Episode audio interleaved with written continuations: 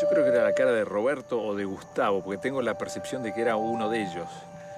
Diego Storm también ahí en la periferia. Eh, voces que decían, Nando, ¿me oís? Nando, ¿podés oírme? ¿Me oís? Cuando mis pensamientos comienzan a acomodarse, me acuerdo que no estaba solo en el avión, que estaba con mi madre, con mi hermana, y pregunto a, quienes estaban al lado mío en ese momento, dónde está mamá, dónde está Susi. Me dicen, Nando, el avión se cayó, nos estrellamos, se cayó. Y me dicen, tu madre se murió, tu hermana Susi está herida allí adelante en el fuselaje.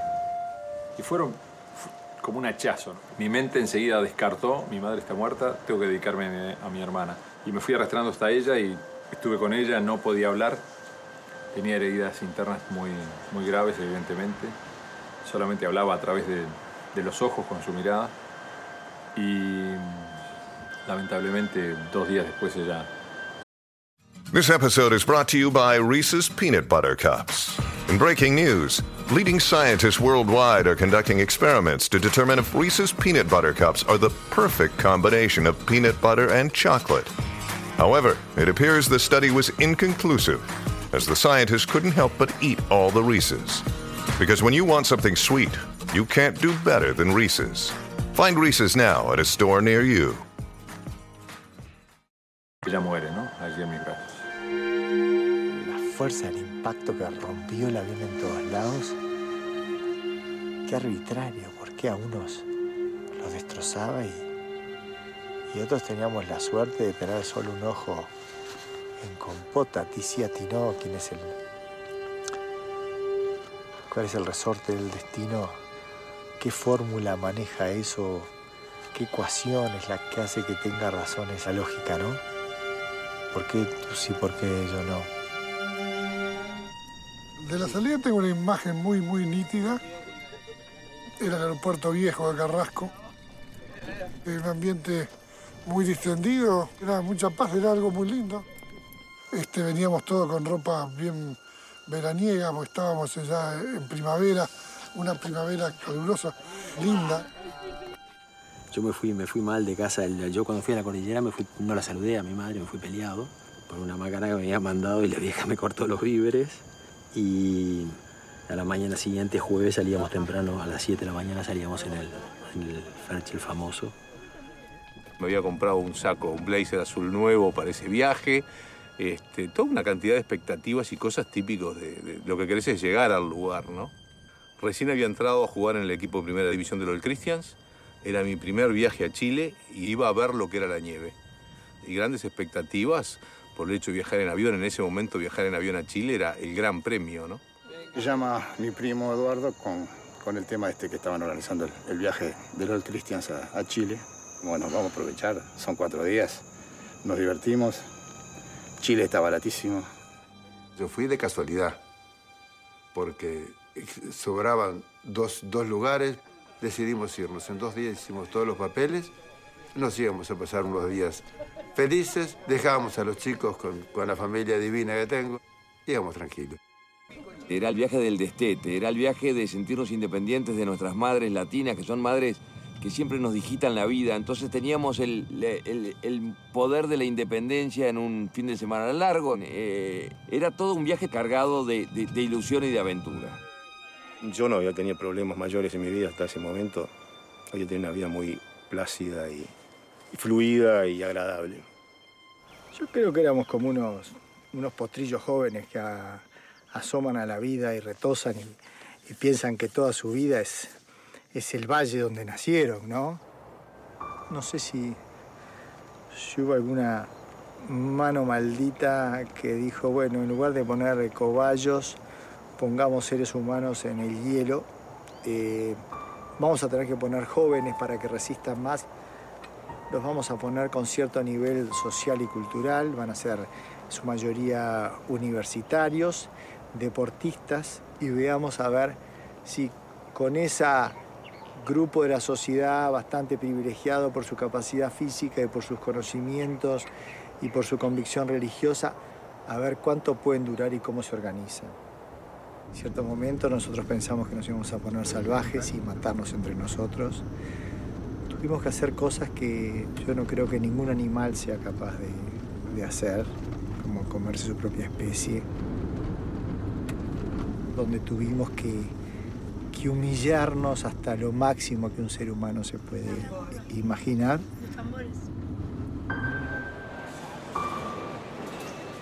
Pero hubo una base de, de grupo de principios y valores que nos comprometió a todos a, a salir de la montaña. Y realmente se- sentí la sensación de que iba a pasar algo, no sé por qué. Pero cuando ya estás, estás y acompañas el asunto y vas. Y ahí salimos, ¿verdad? Nunca había visto un grupo de gente tan feliz. Toda la mayoría de estudiantes, algunos más hijos de papá y mamá que otros, ¿verdad? De colegios católicos, de hermanos irlandeses, los que habían organizado el viaje. Panchito Val, que estaba tirado en el fondo, durmiendo ahí, yo pensaría este, las novias que tendría y, y cómo serían las noches que no daría abasto, que tenía una, una pinta bárbara. Otros más ordenados, más, más con las instrucciones de los padres, de tener, si vas a Chile, anda a visitar acá, anda a ver allá. El único, te diré que era increíble, el único tipo que tenía claro lo que quería en la vida y a dónde quedar el coco en aquella época, nosotros estábamos totalmente para la joda. Era, era un tipo muy especial. Muchas veces me puse a pensar por qué estuve en el avión. Tenía una novia en Chile y quería saber si todavía tenía una novia en Chile y por eso, por eso fui. Además de que en aquel momento en Chile estaba, estaba Allende en el año 72 y como buen joven de esa época me interesaba saber qué era lo que estaba pasando y quería verlo. Era en una época que estaba muy politizado el, Uruguay, se hacían constantemente asambleas, había pasado el- el- aquella revuelta juvenil de París del 68, estábamos viviendo un poco los, los coletazos de todo eso, entonces era una, una situación un poco convulsionada. Estábamos en un, en un paro medio largo de la, de la universidad y me llama mi primo Eduardo con, con el tema este que estaban organizando el, viaje de los Christians a- Chile. Me crucé para otro lado hacia una ventanilla a la derecha para tener mejor visión de, de los Andes, que realmente nos está emocionando mucho estar sobre esas montañas enormes y impactantes. En un momento iba en la cabina del piloto sacando fotos a esa impresionante cordillera, toda blanca, está sumamente nevada, había sido de los años de, de más nevadas en Chile. ¿eh? De repente se ve venir un frente de tormenta hacia donde se dirigía el avión. Sale alguien de la cabina del piloto que dice, señores, aprontémonos de que vamos a bailar un rato. No me olvido de eso, de la palabra bailar. Nadie le dio ni pelota. Todos siguieron en ese jolgorio, esa felicidad propia de esa edad. Nos volcamos contra un lado, vamos a ver si podemos mover el avión y nos volcamos todos contra un costado y todos contra el otro, tratando de amacar el avión. O sea, la inconsciencia, los 19 años, el primer vuelo, este... eh, Se vino el frente de tormenta, se metió el avión en ese frente y empezamos a volar a ciegas. Mi señora me dijo, Javier, ¿sabes lo que no me gusta de esto? ¿Lo que? Hoy es viernes 13. Le dije de todo. Le dije de todo porque supersticiones, pero no seas, no seas tonta, ¿cómo vas a hablar de eso? Que, que dejate jorobar. hasta que hubo un, un- un pozo de aire importante. Ole, qué divertido, esto está bueno, como estamos jineteando, ¿no? Ole, ole. Todavía me acuerdo que un chico agarró el micrófono y dijo, eh, por favor, átense los cinturones para que no se desparramen los cadáveres. Era todo broma, todo la alegría, se permitía cualquier cosa, ¿no? Y enseguida otro segundo pozo de aire. Empezamos a caer, a caer, a caer con los motores al mango, pero como que trabajaban en vacío. Cayó como 200 metros como una piedra en el vacío y aguantaba a través la... Y ahí la cosa se empezó a poner dura. Dijimos, esto, esto no, es, no es chiste. Los picos estaban prácticamente a... Las rocas ahí a, a dos metros. El ruido de aceleración a, a fondo de, de los motores. La cabina de pilotos que dice, dame potencia, dame potencia. parecía que el avión iba a reventar, parecía que iba a, a- a explotar y vibraba. ¿Qué venía? No sabía. Por instinto, mi señor y yo nos agarramos la mano y por instinto rezamos.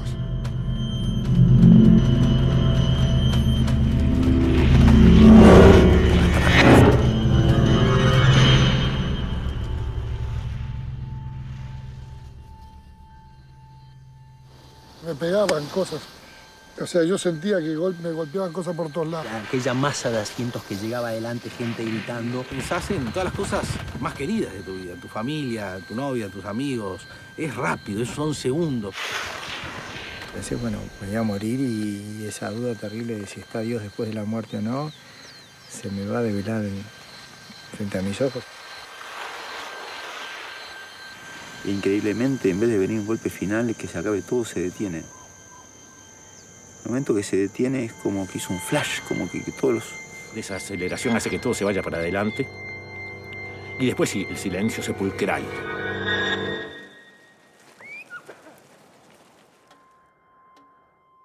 y abrí los ojos. 20 centímetros de mi mano, un cuerpo. Le toco la yugular y veo que está muerta. Y para avanzar tuve que pisarle el pecho. Ya me había transformado en un ser primitivo, ya estaba en otra cultura, en otro lugar.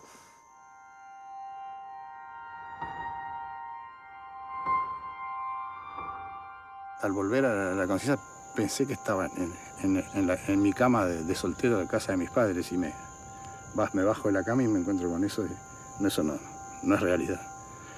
No pude aceptar la realidad. Y yo seguía pensando de que, de que estaba soñando, hice esfuerzo por despertarme, quedé torcido en, el asiento mirando hacia atrás. Y cuando quedé torcido hacia atrás, trancado con la pierna entre los fierros, quedé a muy pocos centímetros de, de una de las pasajeras que estaba, que estaba muerta atrás mío, que era la madre de Nando. La mamá de Nando, que estaba vestida de verde, totalmente inerte.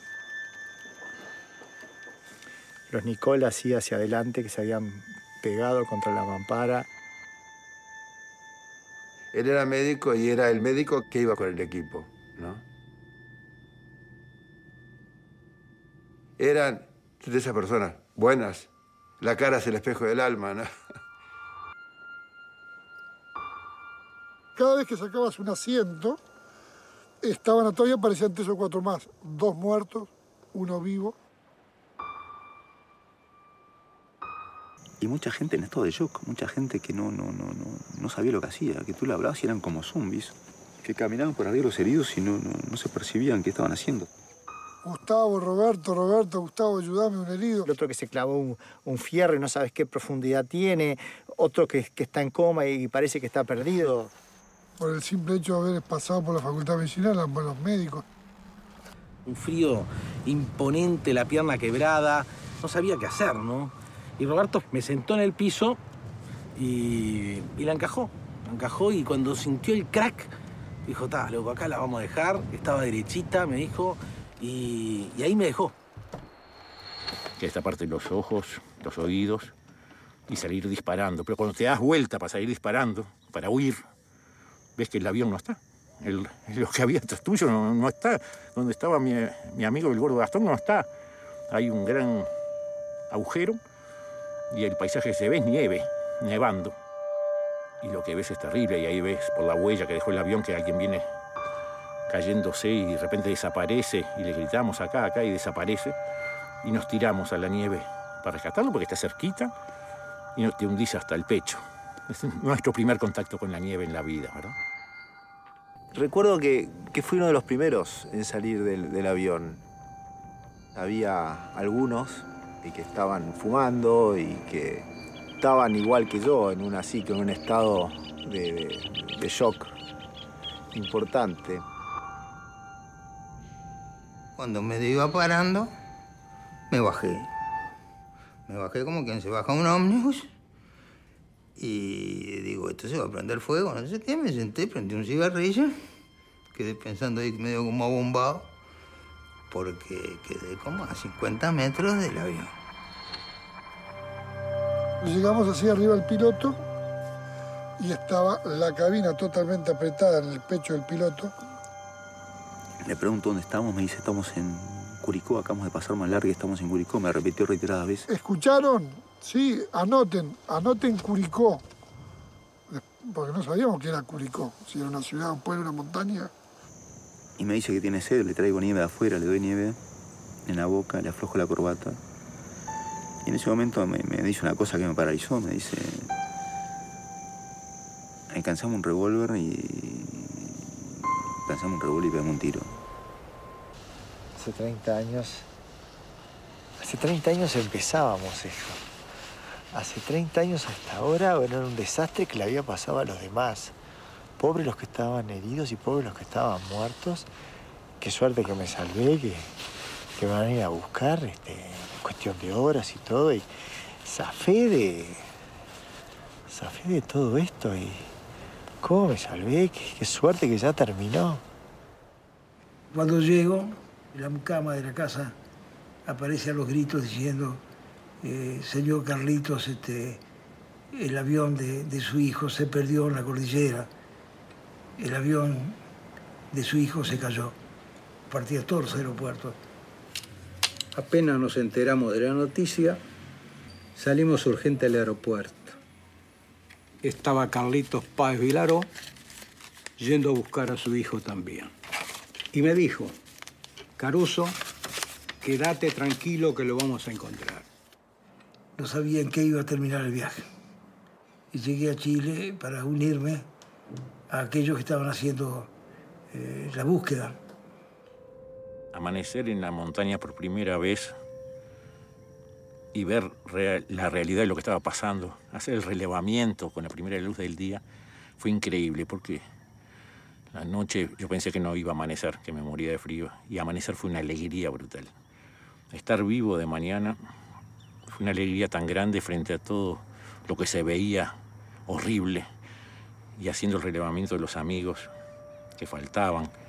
Era espantoso, pero la alegría de estar vivo puede por encima de cualquier otro sufrimiento. un universo de nieve ahí totalmente indiferente, este, tranquilo, con una paz impresionante, pero una paz muerta de, de- de- de inorgánico, de, la nada. O sea que toda la vida estaba en el avión y afuera era algo que siempre había estado ahí, que nosotros estábamos en el lugar incorrecto.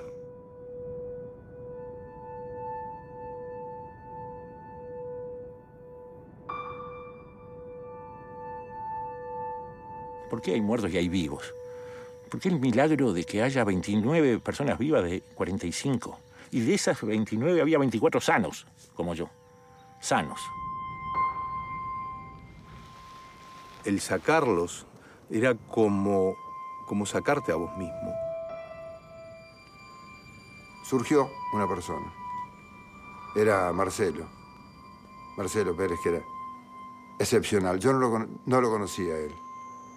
Tenía una manera muy linda de, de- de mandar, Marcelo, de, de dar órdenes. Era, era como, vení por favor, este, ayúdame a hacer esto. Este, era una linda, una linda forma de, de- de pedirnos las cosas. Esa sociedad se empieza a consolidar en torno al capitán, a pedirle que nos, que nos, que nos alinee, que, que nos le damos, eh, le damos la comida. Un cuadradito de chocolate por cabeza por día. Se pasa, empezabas a sentir hambre. Una tapita de licor. Y, y nada más, ¿verdad? Pasaron unos aviones muy altos. Pero nosotros pensamos que era imposible que no nos vieran.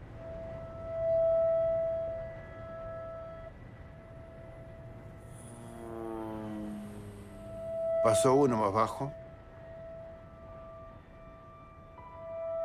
Y nosotros la veíamos muy cerca.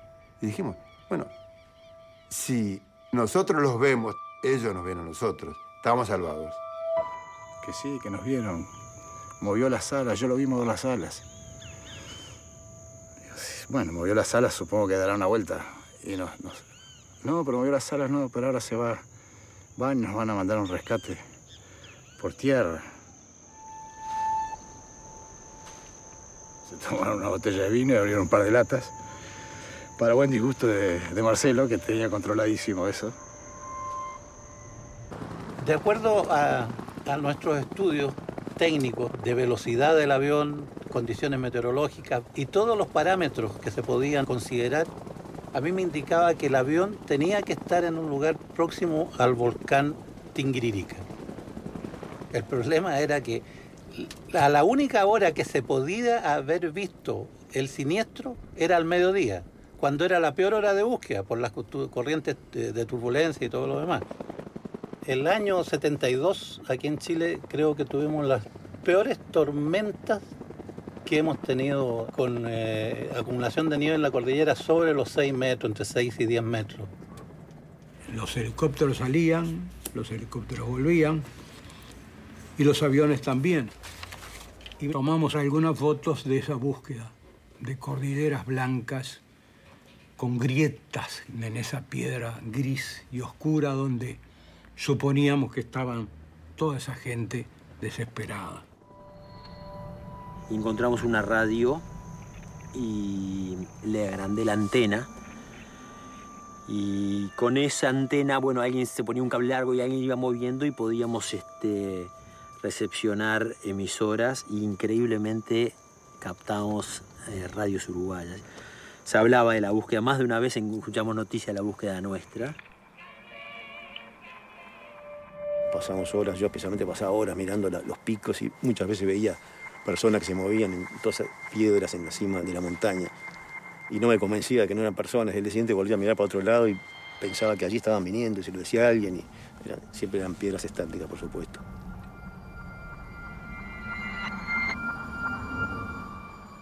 Y en esas noches que no dormías nada por el frío, no pasaban malas horas y prendí un cigarrito, te- ponerte la brasa contra las manos así para calentar un poquito, era, era, era, era buenazo, era buenazo. Otra cosa te sacaba el hambre, te calmaba la ansiedad, como que te, te dejaba, aplacaba el grupo, ¿no? Teníamos la casa en orden. Que estábamos jodidos, pero no tan jodidos. Todos estábamos tapaditos con las frazaditas, que eran los pedazos de forro de los asientos, unos almohadones abajo. Ya habíamos ordenado en forma muy democrática cómo se pasaba la noche. Se rotaba en forma antihoraria. A cada uno le tocaba los lugares peores y buenos. No me gustaba molestar ni que me molestara. Yo dormía en la esquina ahí, el último, pero la verdad que no me importaba mucho lo que viniera por delante. El gordo François estaba descalzo con los pies así en la nieve y, le digo, gordo, se te van a engrenar las patas. Y me dice, "Sí, ¿para qué las quiero si ya no me van a servir para nada? Entonces le empiezo a hacer masajes en, los pies y, y- me dice, si me salvas las patas, te juro que voy a ser tu esclavo para toda la vida. Se van muriendo los más graves. La hermana de Nando en esa línea de incertidumbre que la curamos eh, varios días y que, y que, bueno, los pies los tenía un poquito negros y, y Nando acercándose a ella un poco perdido, bastante, bastante desconectado. Con ella tenía una, una unión muy especial porque salíamos un poco juntos. eh, yo hacía de chofer de ella, la llevaba a las fiestas, ella le gustaban mis amigos porque ella tenía dos años menos, pero siempre miran a los amigos del hermano. Entonces siempre teníamos una, una complicidad. Era un avión de la Fuerza Aérea Militar, no tenía muchas comodidades, ¿viste? Los asientos se desprendieron todos en el momento del impacto. Cuando pegó el avión en la montaña ya, que perdió las alas y la cola, y bueno, el, el- el fuselaje voló por, por entre esos picos, una suerte impresionante, y se deslizó por el tobogán de nieve aquel.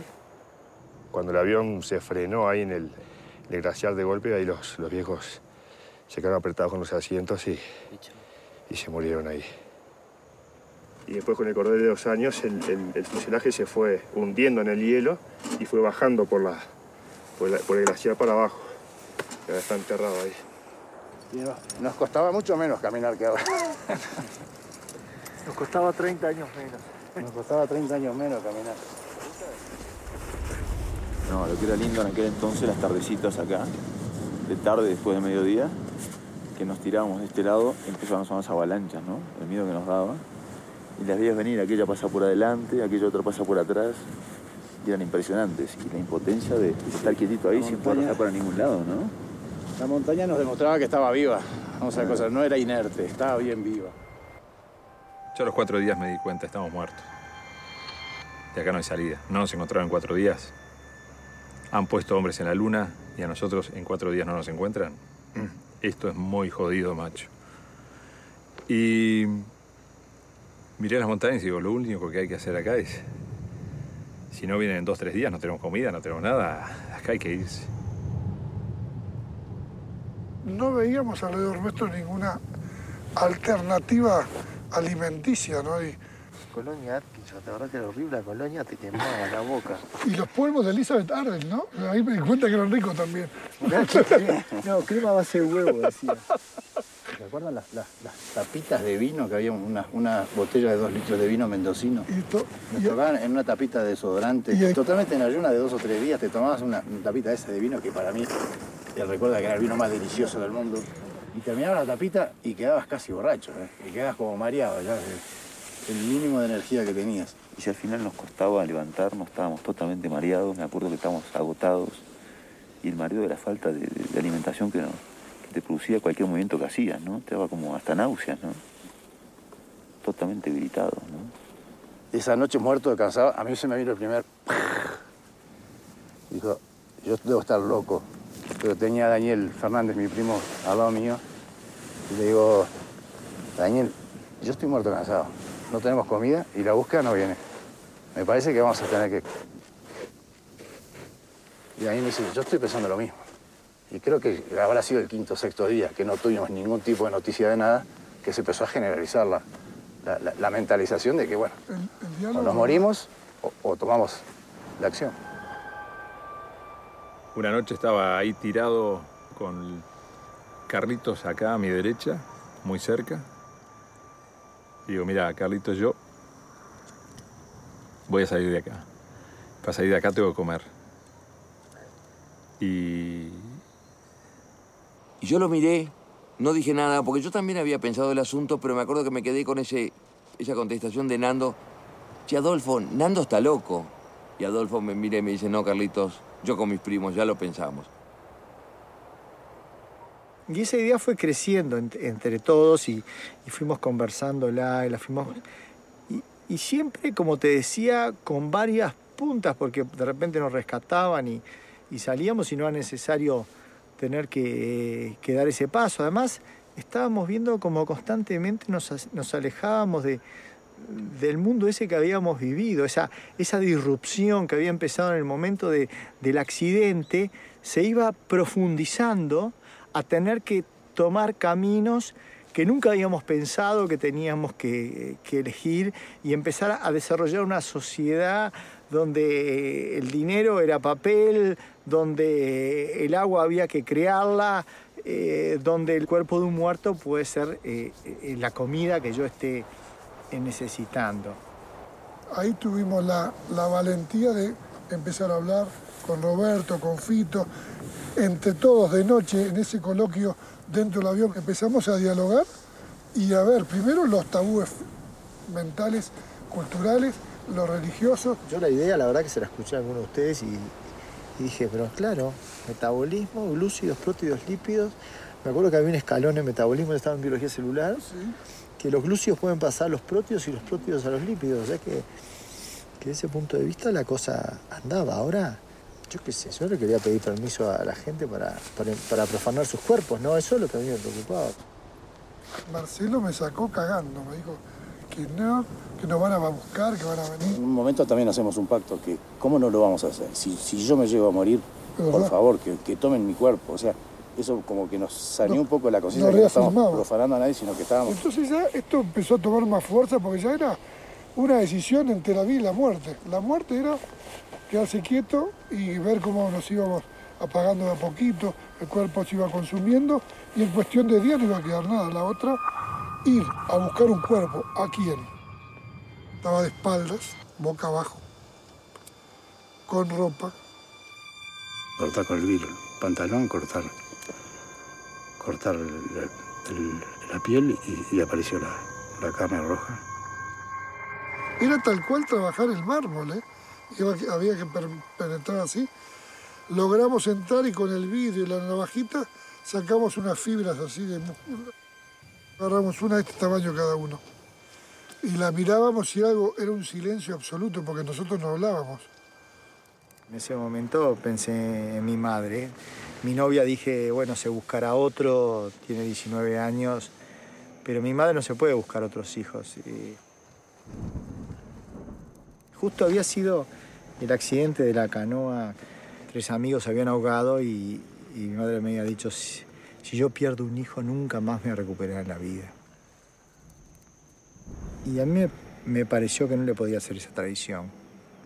Que si tenía que comerme el avión, los muertos, iba a comerme lo que fuera y que no le iba a fallar, que el fracaso no iba a ser porque no hubiera dado hasta el último milímetro de esfuerzo. Pero me acuerdo de mirarlo a él en este momento y cuando yo hice así, hice una arcada y, y lo tragué.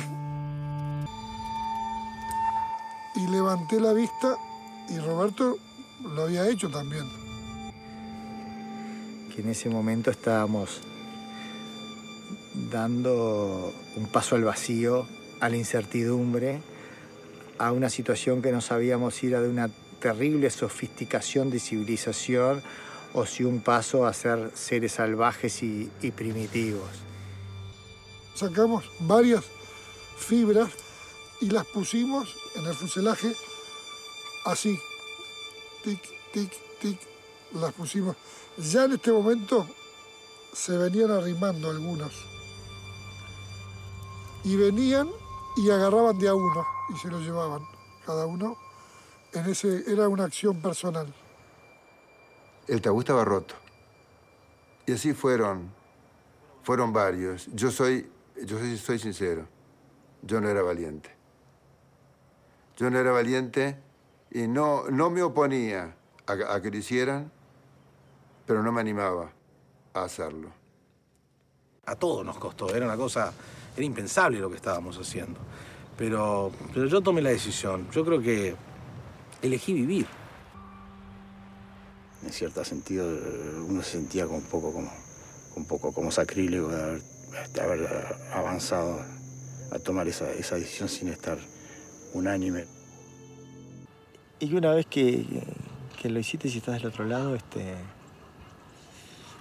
ves que no pasa nada extraño, ni nada eh, mágico, ni nada. Ni nada de esas películas que la gente se hace de la montaña. Obviamente es una curiosidad muy grande, pero para nosotros se transformó en un problema más resuelto a medias. En un accidente aéreo uno no está buscando un avión, está buscando restos de un avión o parte de un avión. Entonces hay que ponerse en ese escenario. El SAR chileno y la FAO abandonaron la búsqueda aérea. Intensas nevadas registradas en la cordillera cese de las tareas de rescate aéreo del avión uruguayo desaparecido. El masazo brutal que fue eso. ¿Cómo mi, mi familia me podía abandonar? ¿Cómo el gobierno mío y los chilenos y dos países y tres países como Argentina diciendo, chicos, está, quedan ahí? Hasta ese momento era todo suposiciones, iba a ser mañana, iba a ser pasado, pero en realidad no había ninguna, seguridad no teníamos ninguna. La primera cosa que sí estábamos seguros era que no nos buscaban más. Era lo único que teníamos seguro, no nos buscan más. Y de aquí tenemos que salir nosotros por las nuestras. Marcelo, que ya estaba bastante deprimido y con- sentía toda esa carga, esa responsabilidad, fue como el golpe de gracia para su, para su espíritu, para su estado anímico. Se sentía como culpable de que él había traído al equipo a esa, a esa tragedia, ¿no? Cuando ven que nos abandona, él se da cuenta que la única salida es comer carne humana.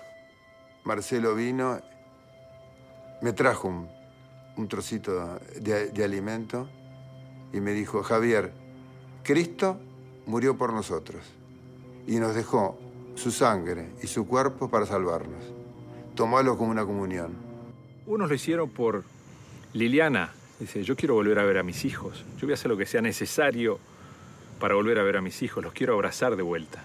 Y una madre hace cualquier cosa por sus hijos. Otros dijeron, esto es como la comunión. Perfecto, para vos es la comunión, hacelo. Yo quiero volver a ver a mi padre y quiero vivir. Y una impotencia de no poder hacer más de lo que estábamos haciendo. En la inmensidad era una tarea mayúscula, no, no era una cosa fácil.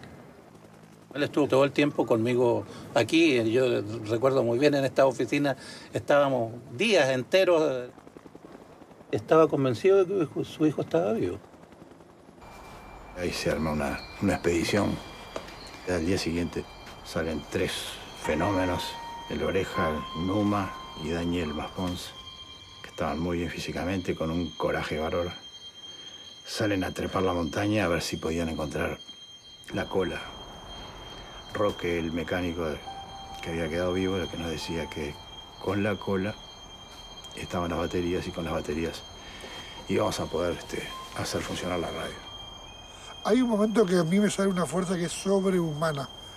Era una máquina. Clac, clac, clac.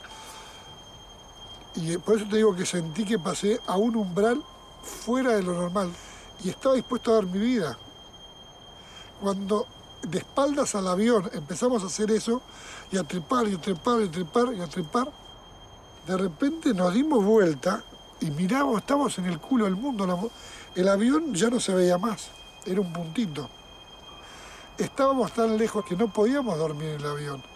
Entonces daba lo mismo, morirte aquí o seguir caminando. Se hizo la noche, entró el frío y no llegaron. Dijimos, pa, algo les debe haber pasado. Pero bueno, esperemos que, que, que puedan volver. Pegándonos piñas, saltando arriba la barriga, las piernas, porque era la máxima demostración de amor pegarte. Porque te pegaba y se producía, llegaba la sangre. Y si llegaba la sangre, el cuerpo seguía vivo. El frío te va apagando de adentro hacia afuera, pero quedaba un poquito de luz, un poquito de vida adentro. Me acuerdo que estábamos así prácticamente congelados con todos los pelos con estalactitas, porque parecía que era la noche eterna. Y de repente, ¡tac! Y cuando el sol nos pegó en la cara, era como la, era la cosa mágica, era como que pa, Dios, nos, Dios nos estaba salvando, nos estaba entregando el día. Y volvieron, ¿verdad? Hechos pelota, hechos pelota. El oreja ciego, Mampón no hablaba, Numa Turcati había bajado en esa noche no sé cuántos kilos. Y ahí empezó su, su decadencia por haber sido generoso y haber dado de más. Llegaron destruidos y ahí nos dimos cuenta de que en ese momento pasar esa montaña era lo más que podíamos hacer, si es que la pasábamos. En octubre no se puede. Y en diciembre se podrá, sí, porque empieza el 15 de noviembre el deshielo, decía Pedro Lecorta que había vivido un, par de años en Chile, y ahí se puede caminar, sí, pero acá diciembre, este, ¿cuántos kilos menos vamos a tener? No vamos a tener energía para trepar a esas montañas los verdes valles de Chile están del otro lado, como dijo el piloto. Carlitos Páez Vilaro corrió atrás de todas las cosas que le contaban que podía ser que apareciera su hijo. Atrás de todas las cosas que le decían. Existía en Holanda un parapsicólogo, Gerard Croisset, eh, de mucho talento, que podía guiarme con la mente a la búsqueda y al encuentro de mi hijo. Hijo, es un avión blanco que nunca lo van a ver por aire. Quedó como un gusano en la nieve, se perdió las alas y dijo así, y hay vida y hay muerte. Y hoy no les puedo decir más nada. Eso fue lo que dijo esa noche. Al quedar desamparados, empezamos a, echar raíces en en el lugar que estábamos y desconectábamos porque ya no nos servía para más nada. Toda la sociedad civilizada no importaba nada. Estábamos haciendo una, una vida totalmente primitiva, sin, sin leyes. No había leyes, había costumbres, había usos, había actividades que eran aceptadas por el grupo. Los Strauch nos ocupábamos efectivamente de, de preparar toda esa, esa la carne, distribuirla equitativamente en muy pequeñas porciones porque no sabíamos cuánto tiempo íbamos a tener que estar y si nos iba a alcanzar o no. Así que los mayores nos hicimos cargo de- de- del control estricto y muy justo de- del reparto, porque ahí no, no había espacio para hacer injusticias, sino iba a ser un, un caos y un, La mayoría del grupo hoy este, no creo que sepa exactamente. Tienen una idea de qué cuerpos fueron los que se tocaron, pero no creo que sepan exactamente cuáles. La desesperación, la ansiedad, la angustia. Y que te ibas a morir y no sabías cuándo ni cómo. Y que peor no podías estar. No sabíamos que se podía estar mucho peor todavía. Ese día me tocó dormir colgado. Ese día no dormía abajo. Dormí colgadito. Esa noche me tocaba un lugar bueno en el medio, rodeado de gente, calentito. Estaba viendo las brasitas de los cigarrillos, charlando con Fito que estaba enfrente. Tenía a François a mi costado.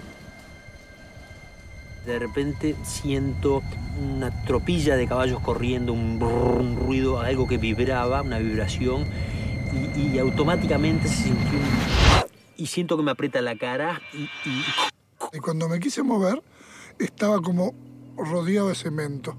Eran toneladas de peso, de kilos. Intenté mover el brazo derecho, no pude. Intenté mover el brazo izquierdo, no pude. Cuando miré hacia abajo, que no se veía prácticamente nada, vi que era un manto de nieve total. Total, total, total, que no quedaba nadie abajo. Y ahí me vino a la cabeza, el avión se tapó de nieve, se mueren todos y yo me quedo vivo en la- solo en la cordillera. Me acuerdo, me vino la desesperación esa. Y ahí empezó a asfixiar, asfixiar, asfixiar. Y me di cuenta que me estaba muriendo. Mis pulmones parecían que iban a explotar, mi corazón se aceleró. Y en el primer momento sentí terror, terror, pánico de ir hacia algo desconocido. No, esto debe ser una experiencia digna de ser vivida. Algo que debe ser un, un- un regalo. Entonces dejé de pelear frente a lo que estaba ocurriendo y me entregué a vivir la experiencia. Empezó mi vida a pasar de ese momento hacia atrás. Y en pocos segundos pasaron cientos de imágenes de- desde chiquito, en colores las veía, las imágenes toda la vida. Hasta llegué a un punto que yo estaba gateando en una alfombra y estaba mi madre que me iba a agarrar. Sentí una especie de, de placer y de alegría que iba hacia algo magnífico. Todo lo que tú sos en tu persona, lo que creaste, lo que hiciste, lo que viviste en toda tu vida, la llevas en, ese, en, en esa masa de energía que se eleva contigo. Ese rayo de luz iba a un centro hacia un punto que, que me atraía, pero brutalmente. Ahí me empecé a dejar ir, sentí un, un tremendo placer. Pego un salto yo, saco la cabeza y me quedo, me acuerdo que sentía, vi todo el avión tapado, la mitad del avión tapado de blanco y se sentían voces a lo lejos. Yo me acuerdo que quedé solo mirando Y ahí en el medio de esa paz impresionante que era un placer morirse, la paz que nunca más volví a sentir en mi vida, veo desde arriba que Roy pisa donde yo tenía esta mano. Empiezo a ver que salían manos por la, la nieve hacia afuera. Me agarra la mano, me la suelta, me la agarra de vuelta y se la hice y se la aprieto fuerte. Digo, Rey, soy yo. Fito, ayúdame a salir. Y ahí desesperado a escarbar, a escarbar, trataba de hacerle un pozo, escarbarle la cara, dejarle la cara al aire. Hago fuerza, me, me incorporo, me aprieto en el, en el pecho de, de coche. Atrás de él deja un túnel de aire, oigo voces y me entra oxígeno de vuelta. Y a través de un llanto, como los bebés, vuelvo a respirar. Siento la, la voz de Adolfo a lo lejos. Dale, Eduardo, no te entregues. Y dije, pucha, tengo la oportunidad de vivir, tengo la oportunidad de salir de aquí. Vamos a intentarlo. Empecé a escarbar desesperadamente con los dedos hacia la cara, hasta que al final logro llegar a la boca, empiezo a respirar de vuelta y siento como se reincorpora mi espíritu, mi alma, en mi cuerpo nuevamente. Me trajo desde ese punto brutal donde estaba llegando y que ya me había entregado, que quería llegar otra vez al- a la cordillera, al infierno de la cordillera. Sentí una, una desesperación y un desconsuelo. como que entré adentro del cuerpo mío y abrí los ojos. Y nos podemos escarbar como perros rabiosos. Te falta el aire enseguida, te duele el pecho, tienes que parar y seguir enseguida por la urgencia. El que está al lado se está muriendo. Los amigos buscando a los amigos. Cuando tú sacabas a uno y lo dejabas respirando, decía aguantame acá y seguías a tapar. Pero muchas veces moviéndote en ese espacio tan chico con los mismos pies y eso tapaba la nieve. Entonces, ah, los gritos, pará, me estás tapando a mí. Era una separación. A su vez, yo caminaba arriba de los cuerpos de los demás y mi propio peso también apretaba. Liliana, por favor, eh, aguantá, estoy, estoy vivo, te- te- ya, ya, ya te saco, no sé cuánto, pero me, me tenían que sacar a mí. Y buscando a la mujer de Javier Metol, que era la única mujer que estaba viva hasta ese momento, me encontré con la cabeza de Nando. Y un chorro de aire helado me entra en la boca y puedo respirar. Si sacaron a otro y, eh, y ese otro este, eh, tenía el amigo del otro lado, pasó por arriba de Liliana para, para, para allá. No, no pisen, pero era, era desesperante. Hasta que Gustavo vino, me ayudó, me liberó las manos, entre los dos cavamos, cavamos, cavamos, cavamos, hasta donde estaba Liliana. Pobre Javier.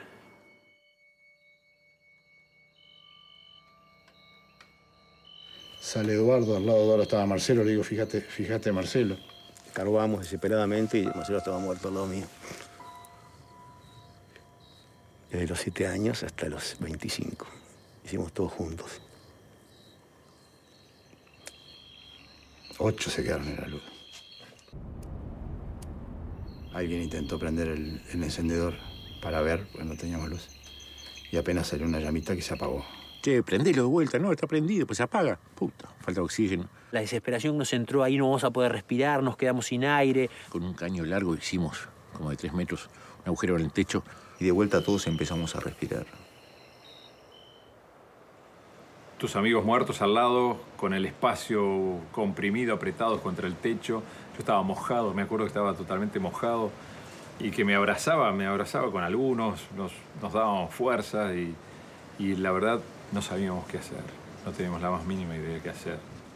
era este, estar en la mano de Dios. O sea, eh, ya no podías vos este, controlar nada. Estábamos jugados, totalmente jugados a, a- a lo que quisiera hacer la montaña contra nosotros y tan chiquito, te sentís tan chiquito. Era impresionante. Era impresionante. Bueno, y sentís como que, que la vida se te achica y que no te queda nada. Y que no tenés nada más que que estás vivo y decidís esperar de porfiado y, y aferrarte a esa posibilidad eh, a ver qué pasa. Ahí tuvimos tres días encerrados, tapados. Los cuerpos de los otros estaban afuera. Y bueno, ahí tuvimos que, esos tres días, estábamos consumiendo energía brutalmente y tuvimos que alimentarnos. Todo eso que podíamos hacer antes en la sociedad anterior a la luz, ahora había que echar más, más para adelante y, tomar los cuerpos de al lado. Eso de poder cortar en otra parte y traer para adentro, ya eso no lo podíamos hacer porque teníamos que, salir. Y bueno, si yo me hubiera muerto en el, en, en el alud y ahora estuviera otro a ustedes contándole este cuento, les puedo asegurar que estaría, estaría orgulloso de que el proyecto de vida tuviera un pedazo mío. Es algo que ojalá nadie en su vida tenga la oportunidad de ver o de tener que hacerlo. Pero era la única opción. Y hubo que hacerlo. Logramos hacer un túnel y arrastrándonos logramos salir por la parte de atrás de la cola. Estaba todo el avión tapado y era todo, todo absolutamente blanco. Era una especie de purificación absoluta.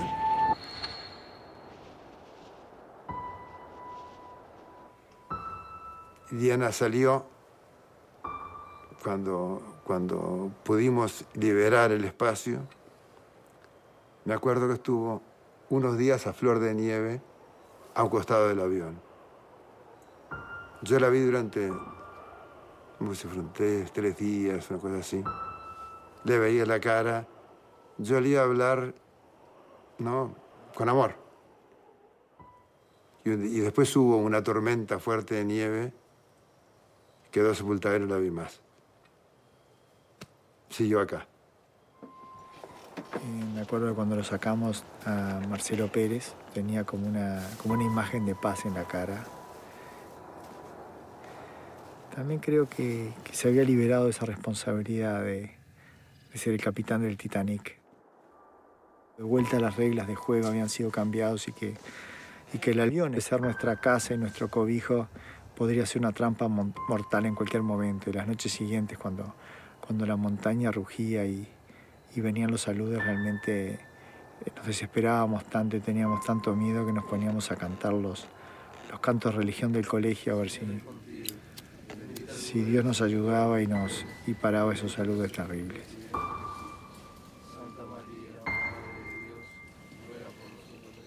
Yo ahí tuve esa, esa, una reacción contra ese Dios que no lo podía, no lo podía entender. ¿Cómo pudo haber matado a todos? Los hizo sufrir, los hizo comer a sus amigos y ahora los mata. Ese, ese Dios no existe. Yo pedía la posibilidad de volver a mi casa despedirme de mi padre, de mi madre y de mi hermano y de volver a la montaña a morirme tranquilo.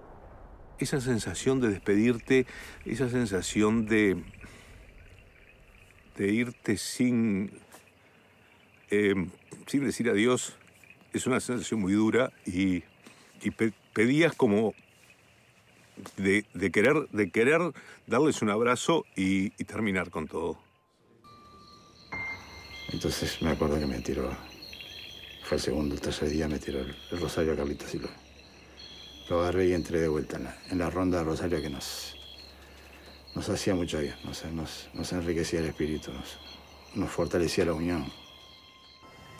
No fue un naufragio, fue un viaje en barco donde el barco se pierde y que, y que había perdido el puerto, que había perdido el, el punto de llegada y que estaba a la deriva. Eh, la nieve era tan inhóspita como puede ser el mar. Era primordial esa unión fuerte entre todos nosotros. Que fue esa, solidaridad que surgió no porque fuéramos buenos y solidarios naturalmente, sino que era necesario ser solidarios para poder sobrevivir. Era necesario ese grupo unido, si no, no lo íbamos a poder superar. Nando tenía los motivos muy fuertes que lo, expulsaban del avión. Era decirle a su padre que estaba vivo y que no llegara a la circunstancia horrible de tener que tomar el cuerpo de su madre y su hermano. Entonces Nando era el más apurado por irse. Hizo una prueba con Tintín, Roy y Carlitos. bueno, se hicieron, caminaron un poco, ahí volvió Carlitos llorando que no, no decía, se auto excluyó me quise dejar morir, me puse a llorar, este, horriblemente dije, les pedí de que me dejaran ahí, porque también en nuestra historia era lo más atractivo era morir. Era mucho más atractivo morir que vivir. Y Tintín dijo, no, está bravo, pero, pero se puede. O sea que Tintín se asumió como expedicionario. Y Nando me pidió que lo acompañara porque yo manejaba bien los mapas, tenía buena vista, tenía buenas ideas. Así que empezamos a, formar ese, ese trío de, expedicionarios. Desde ese momento somos los que somos las piernas de un equipo, es decir, somos la parte que se dedica a caminar.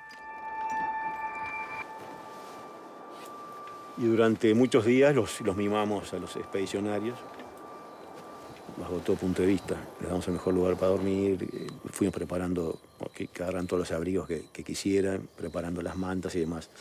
Y por supuesto, ellos tenían todas las raciones que quisieran de, comida. Éramos un poco los, los caballos de carrera de los, de los demás sobrevivientes, ¿no? Éramos la carta que tenían, si no nos, si no nos ayudaban, no... Salieron caminando y el otro día regresan y regresan con la noticia que habían encontrado la cola del avión, que en la cola del avión habían encontrado la batería y que con la batería y la radio del avión este, podríamos comunicarnos y pedir ayuda. Por eso ellos volvieron. Una linda mañana de noviembre salimos caminando hacia abajo. Este, era muy lindo caminar en la mañana porque la nieve estaba dura y llevábamos una valija tipo trineo, llevábamos este, la radio con, la antena, con, todos los instrumentos eh, para la cola. Eh, yo encontré mi valija. El recuerdo que yo tengo que yo abría la valija y olía el olor de la ropa mía que me hacía acordar mi casa.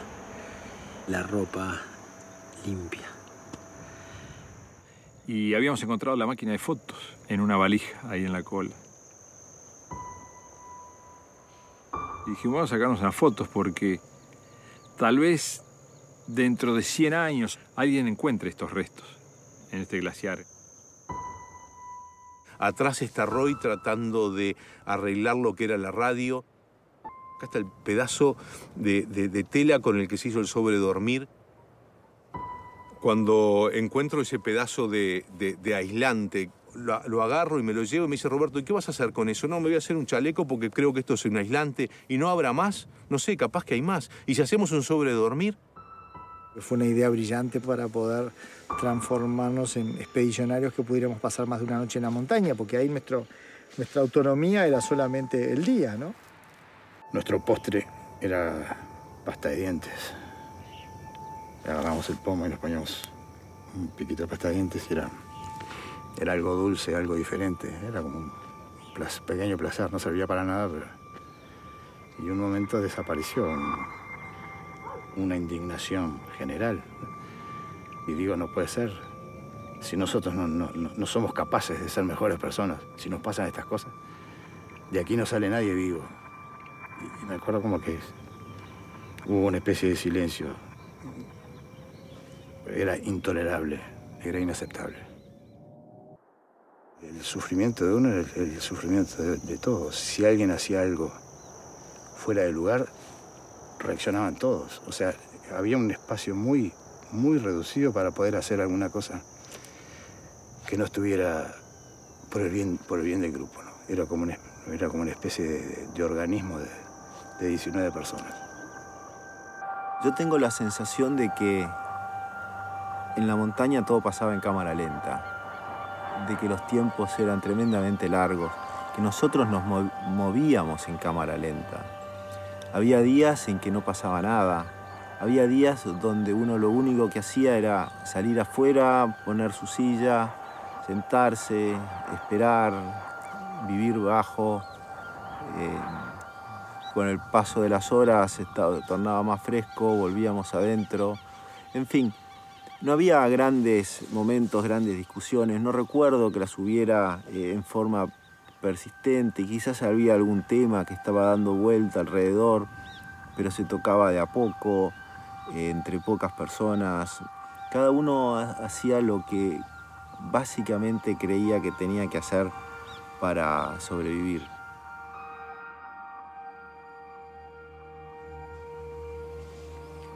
Arturo Nogueira murió en mis brazos y yo estuve toda la noche como dos horas haciendo la respiración artificial, moviéndole así y él respiraba. Y cuando yo aflojaba, me hacía así la mano. Cuando él me tiraba así, yo le volvía y tenía mucho miedo él y yo le dije que confiara, que no tuviera miedo, que... Y de repente me acalambré el pectoral este, después me acalambré este pectoral y después los dos brazos. Digo, Arturo, no puedo más, confía en mí. Y lo toqué así y de repente lo solté y él con las manitos me hizo así.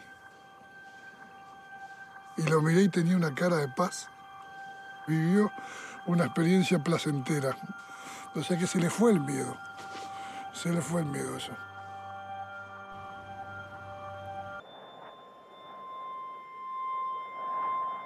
imposible, nunca se pudo hacer funcionar la, la radio. Y ahí organizamos retornar al avión y, y me empecé a quedar, me empecé a quedar y hasta en un momento llegué a decirle, sigan ustedes, yo me quedo y si algún día nos viene a buscar, que venga alguien a la cola a ver si me encuentra. Y bueno, baja Nando y, me agarró del brazo y me empezó a cinchar hacia arriba. Nos costó, llegamos, ya el sol se estaba poniendo cuando llegamos al avión, o sea que caminamos todo el día. Y yo el recuerdo que tengo, la alegría que me dio el llegar al avión de vuelta, era como, como la casa, el refugio, los amigos. Yo me acuerdo que fue una de las grandes alegrías que tuve allá arriba en la cordillera, el volver de vuelta al avión después de estar ocho días en la cola, viviendo en la cola. Y después yo pensaba para mis adentros, pensaba que estoy volviendo al mismo lugar de siempre, al mismo, al- no, no ha cambiado nada, esto es lo mismo, pero bueno.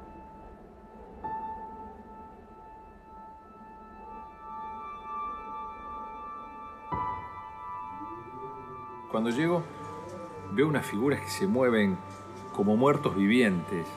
Yo soy uno de ellos, yo estoy igual, exactamente igual. Vi una persona que me costó reconocer que era Eduardo Strauch, porque estaba tan flaco, inclusive tenía todos los signos de inanición, se le había atrofiado el músculo temporal y pa, parecía como un, como, un muerto, como un muerto en vida y sentí como que nos íbamos a morir todos.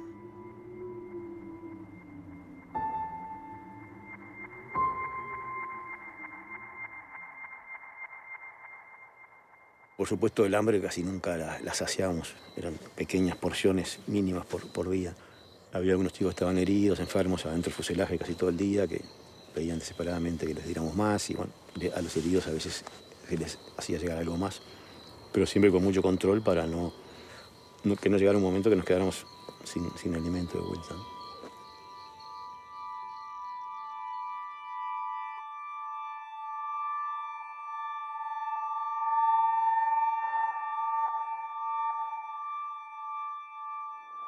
Llegábamos a apostar quién se moría primero. Aquellos hijos de puta apostaban entre Roy y yo. ¿Quién se moría primero? Un día enteré que estaban haciendo apuestas, no sé qué apostarían, pero Roy o John, pará.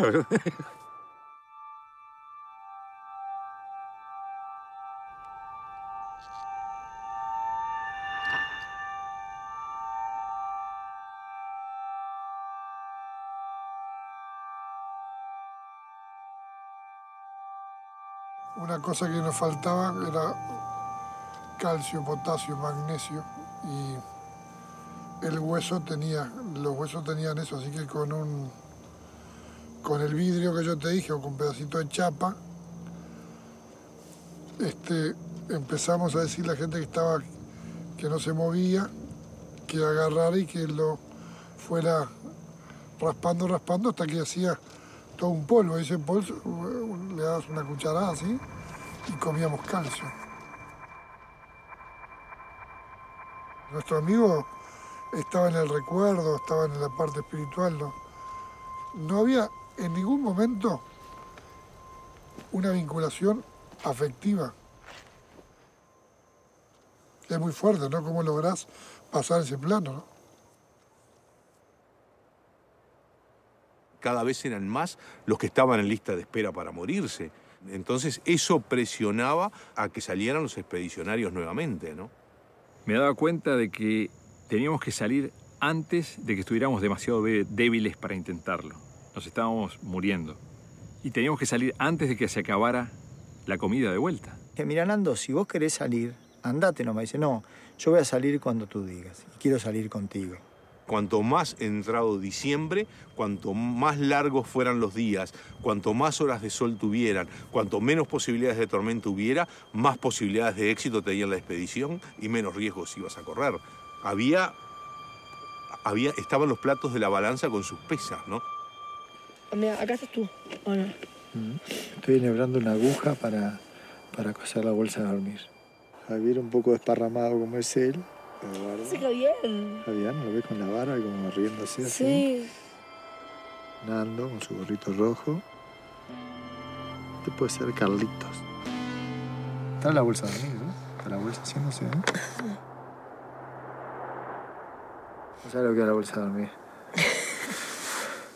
Imagínate cosiendo a Moncho. Que rompe huevo. Yo llego, estaban tirados y yo estaba enhebrando una aguja justo para, para seguir cosiendo la bolsa. Y se ve que alguien sacó la foto ahí. Entonces estaban por salir. Sí, eran los por, por eso mismo, debe ser el 2 o el 3 de diciembre. Escuchábamos Radio Corporación de Chile y decían, las chicas ya se ponen la minifalda, em- estamos tomando helados. Y yo decía, yo muerto acá adentro y atrás de esa montaña la gente está, sigue la vida, sigue todo marchando y se olvidaron de mí.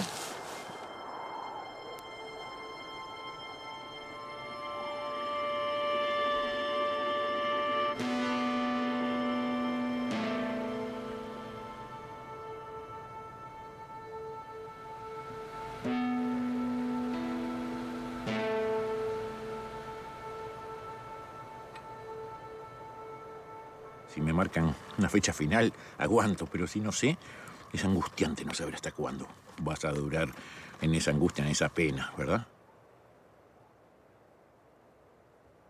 Y le dije a Roberto, mirá que si vos no te vas, Numa no, no vive más de tres días.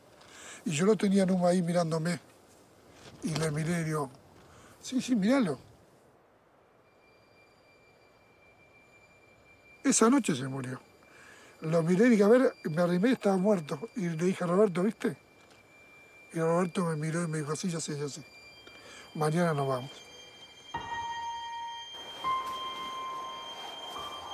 12 de diciembre del 72, seis y media de la mañana, todos salimos afuera del fuselaje a despedir a, a Nando, Roberto y Tintín. Y empezaba eh, el contraflor al resto, ¿verdad? No, había retorno.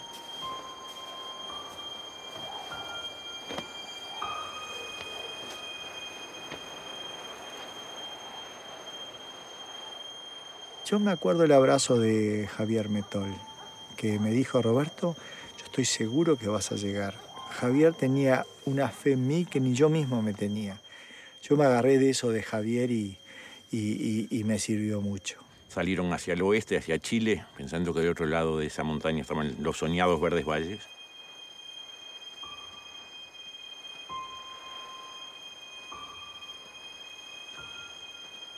Ahí iba toda nuestra esperanza, ¿verdad? En esas piernas iban nuestras vidas.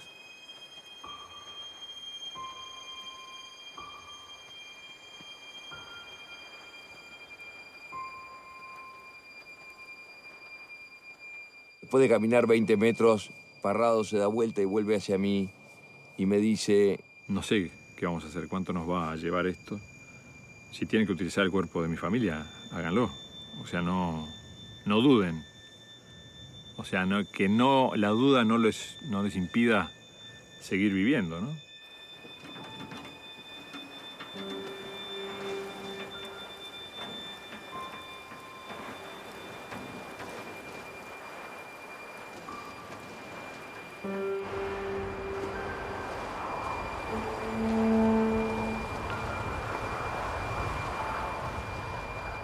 Empezamos, empezamos, empezamos a escalar, a escalar, a escalar, a escalar, a escalar, cada vez más empinado. Y yo creo que el miedo se va porque no tenés tiempo de tener miedo en ese momento. Eh, tu mundo se circunscribe solamente a los 10, 15 metros que están adelante. Yo miraba las piedras y digo, ¿por dónde puedo pasar? Por ahí. Allí, si llego a esa piedra me puedo agarrar. Si me agarro a esa piedra puedo cruzar al otro lado. O sea, ese era mi mundo.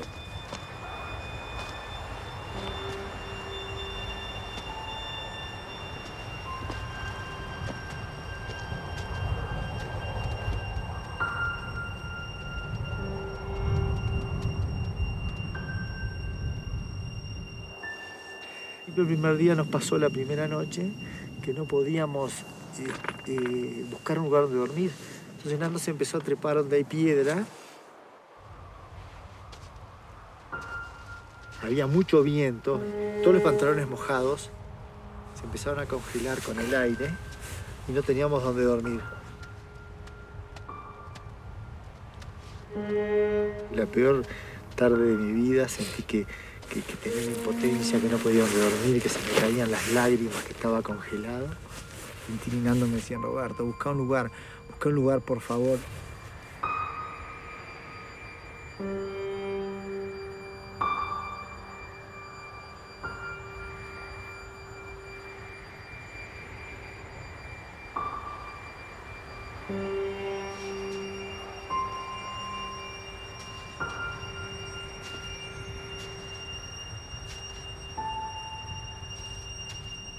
Al final encontramos una esplanadita, pusimos la bolsa de dormir, se calmó el viento y todo este, imagínate, todo este valle blanco, blanco, blanco, blanco. Sentí que era, que era un privilegiado de poder estar en este lugar, que era la única persona que era capaz de ver esto. Aprendí que en la vida cuando estás desesperado tenés que esperar un poquito. Que a veces esperás y en las paredes que parecen que no tienen salida van a aparecer puertas que no te imaginabas. Que a veces hay que saber esperar. Cuando no sabes qué hacer y estás desesperado y pensás que te vas a morir, ahí espera un poquito, que el tiempo te va a ir dando respuestas. Y esa noche nos pasó eso, se calmó el viento y fue una noche maravillosa de luna, ¿no? Un frío bárbaro, pero una pureza. Y yo sentía que era amigo de, de Dios. Ahora no lo siento eso. Amigo del que había hecho todo esto. El creador de todo era amigo mío. ¿Y cómo no lo puedes sentir ahora? Y no, porque ahora tenemos los sándwiches, tenemos las carpas, tenemos el conocimiento, sabemos qué hay para allá, qué hay para acá. Y entonces no necesitas tanto, no necesitas tanto a Dios.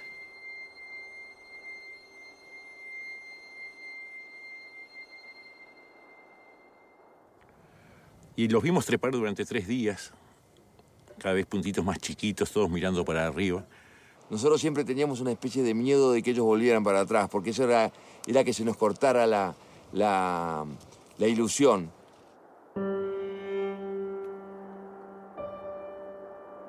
Estás entregado a esperar que los expedicioneros continúen en su, en su labor. Este, nada, hacíamos lo que teníamos que hacer, aprovisionarnos del agua necesaria. Sí, el agua, la hacíamos, comida. hacíamos el reparto de comida que siempre se hacía de mañana, muy equitativo todo, una paz y una armonía general en todo el grupo. Y después era esperar.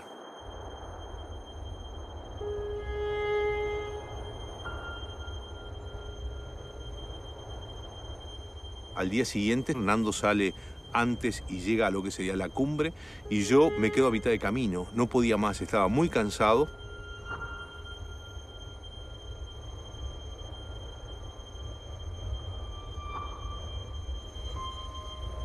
Cuando asomo a la cima y veo lo que hay del otro lado, no lo puedo creer. Yo pensaba ver algo verde.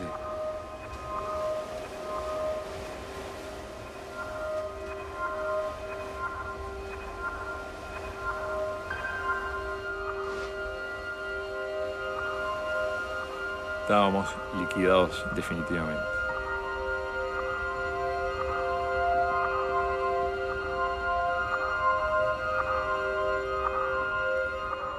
Con gran angustia vimos que uno bajaba a gran velocidad, lo que tardó tres días en subir.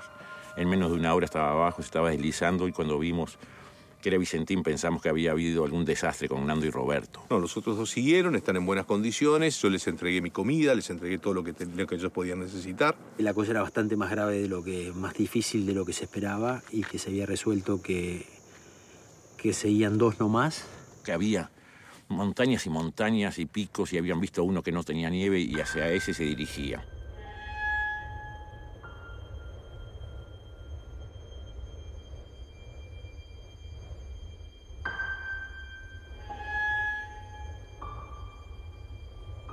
Ya después del quinto o sexto día nos empezamos a inquietar un poco, cierta, cierta preocupación, nos empezamos a imaginar que podían haber quedado muertos de frío en, la montaña arrastrados por alguna luz o qué sé yo. Cada 24 horas que pasaban, eh, estabas perdiendo un poco de la probabilidad que tenías, ¿no? Ahí estábamos todos jugados.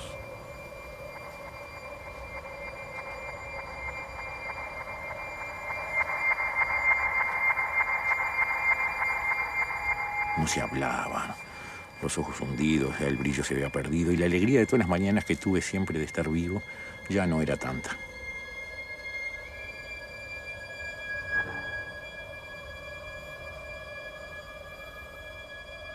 Yo sabía por lo que llevaban ellos que más de 10 días no iban a caminar. No podían. Se les acababa la comida, todo. Si el 24 de diciembre, que la Nochebuena era domingo, no aparecía, me iba a dejar morir. Era más fácil que seguir luchando por la vida. Ya no tenía esperanzas, igual. Me iba a dejar morir, me iba a rendir.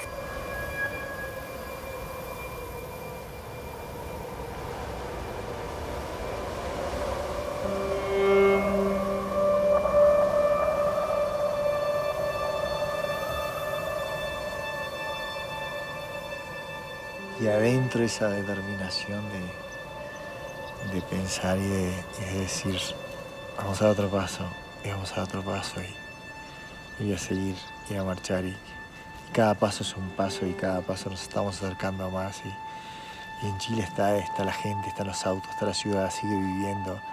Y ahí está la vida y no me voy a morir en la nieve. Y, cuando pensás que ya no podés más, seguís, seguís, seguís y, y te vas enterrando y vas maldiciendo y te da bronca contra todo y sin embargo arrancas de vuelta, arrancas de vuelta. pesaba 38 kilos y yo me sentía ya al final muy muy débil, tenía muy poca fuerza. Yo me acuerdo que ya los últimos días hubo dos días que yo no, ni- no tuve ganas de salir del avión, me quedé, me sentía mal. Ya no podía pararme, me hacía arriba, no me importaba, no me importaba nada.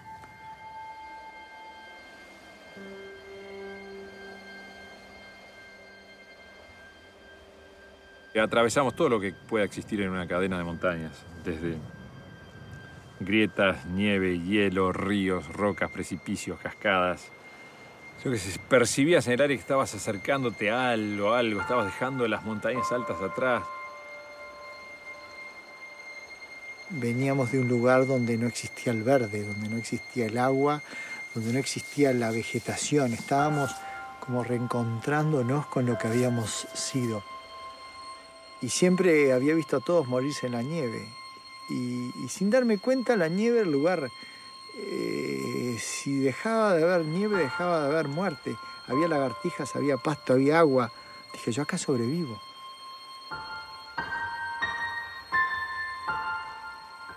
te diría que en el octavo, noveno día por ahí, eh, comenzamos a ver un senderito, un senderito, y Roberto me dice, este sendero está hecho por animales.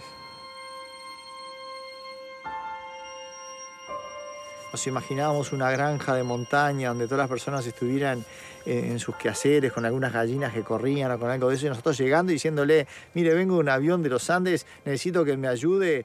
Nos imaginábamos, entonces de repente tiene un cachiro viejo que nos pueda eh, prestar para, para salir o, o de repente solo tiene algún caballo, pero si al tipo se le ocurre no prestarte el caballo, sí, hay que darse cuenta, nosotros ya éramos como muertos que no existíamos más para la civilización, o sea que que teníamos la sensación de que íbamos a golpear a la civilización para que nos aceptara de vuelta, para que, para que nos recibiera de vuelta esa civilización que nos había dado vuelta la, nos había dado vuelta la cara. Con toda la lógica, era un sentimiento asumido, nosotros nos asumíamos muertos.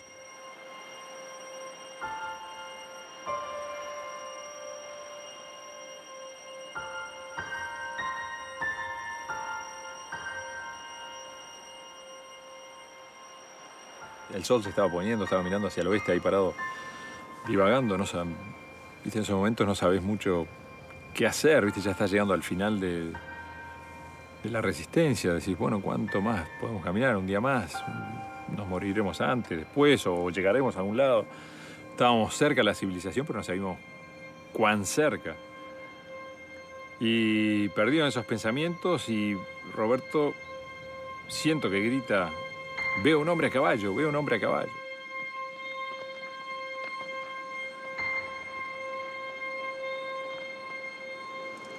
corrían, me hacían así con los brazos. Y de atrás viene el papá y el papá dijo para arriba, que fuera hacia arriba. Y ahí, allá se intercambiaron los papeles.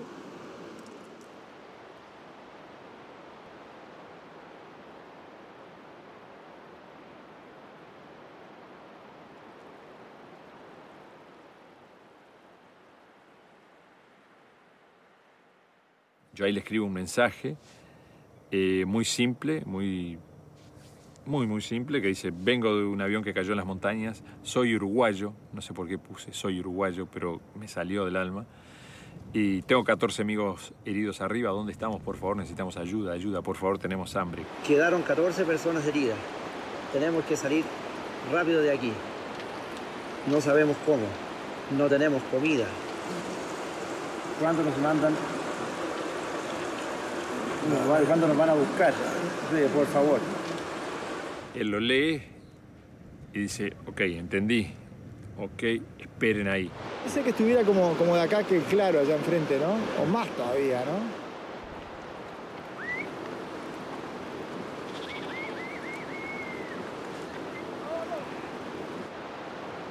Pero se acuerda, papá, cuando usted decía en la casa, cuando una vez que estábamos almorzando, cuando usted dijo, nosotros vamos a encontrar avión en la cordillera en Santa Elena. Sí. Estábamos todos almorzando juntos ahí en la casa. Cuando... Y en Santa Elena lo vamos a encontrar. O sea que existe un sexto sentido. Sexto sentido del arriero. Yo estaba muy. Estaba muy cansado. No sé si era que estaba. Cansado. de- no. Pero ya no tenías músculo, no tenías grasa, no tenías fuerza, no tenías. Estábamos muriendo. Nos estábamos muriendo. Estoy cansado, ya no hay. Capaz que sentíamos que habíamos llegado y ya habíamos largado la. Largala. largado la- de San Fernando estaban llegando informaciones de que un sobreviviente del avión uruguayo estaba pidiendo auxilio por él y por algunos compañeros que estaban en la cordillera. La verdad que cuando recibimos esa información nosotros dudamos mucho de que fuera una información cierta.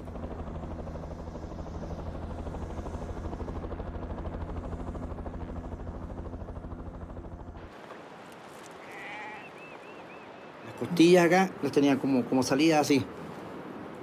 Porque tenían todo el cuero hacia adentro. Si era un, un- un esqueleto con cuero caminando.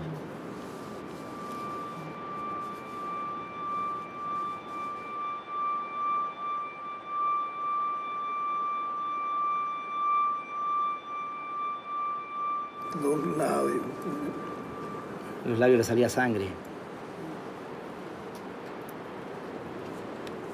Olor a cementerio.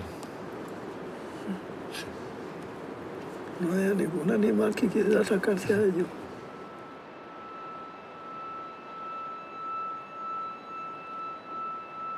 Preguntaron qué día era que acaso podían alcanzaban a llegar eh, para la Navidad a la casa. Yo le dije, van a llegar, le dije, faltan tres días para la Navidad.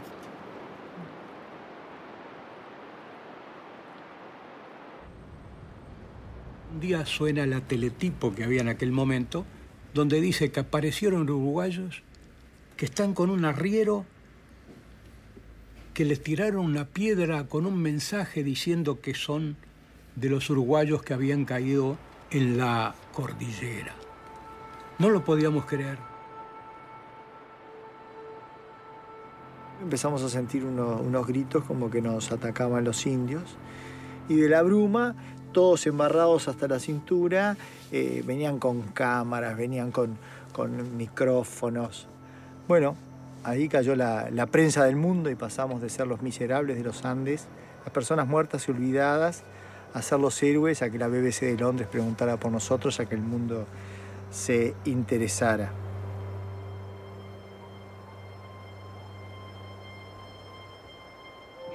En este momento? En este momento me siento casi feliz porque voy a sacar a los compañeros. Hasta que no los saque no voy a ser, no, no voy a ser feliz completamente. Y por los compañeros que, fa- que- que fallecieron estoy contento porque sé que están en el cielo. ¿Cuántos sobrevivientes hay allá? En este momento dejamos eh, 14 compañeros. La puta. Todas las radios, curiosamente, estaban hablando de lo mismo. Parecía que se habían encontrado algunos que podían ser sobrevivientes del avión uruguayo caído. Empezaban a salir gritando de alegría con una expresión que nunca habíamos tenido en 72 días. ¿no? Inmediatamente nos cambió la, la expresión.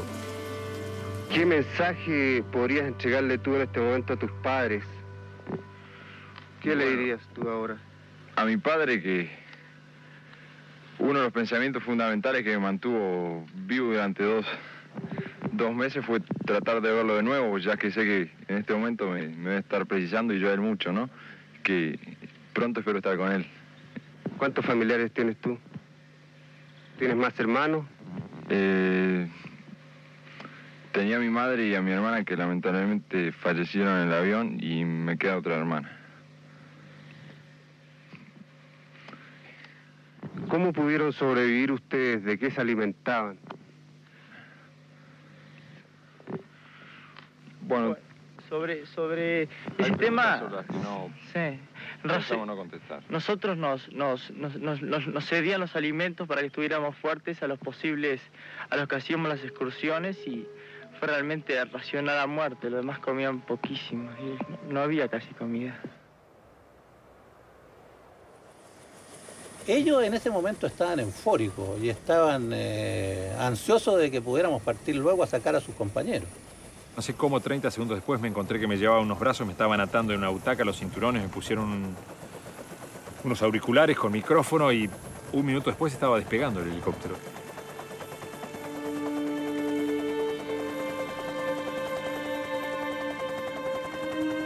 Nosotros fuimos haciendo las mismas cumbres que fueron haciendo ellos. Lo primero que a nosotros nos llamaba la atención, cómo pudieron hacerlo, sin equipo y sin experiencia. Primera cosa. Entonces ahí uno aprecia la voluntad que tuvieron para poder eh, sobrellevar todas las cosas que se fueron encontrando. Seguíamos subiendo, subiendo y subiendo y le decíamos, bueno, pero ¿hasta cuándo? No, si al otro lado de esto, al otro lado de esto, y pasábamos cadenas y cadenas y cadenas hasta que pasamos el límite nuestro y ya estábamos en Argentina, bueno, y seguimos.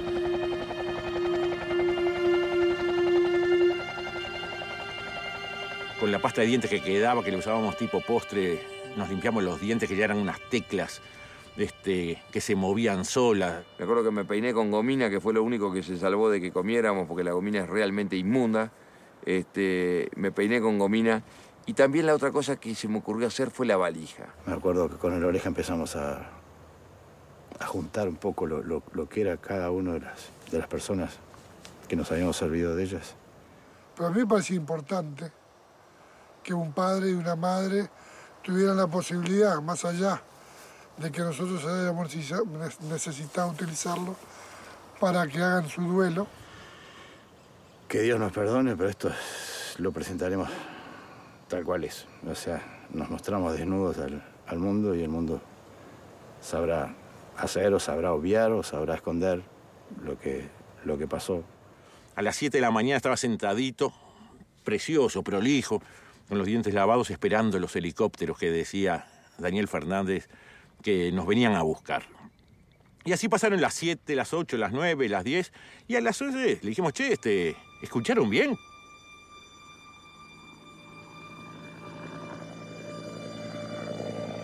Hasta que llegamos a la base de las montañas más altas allí de la...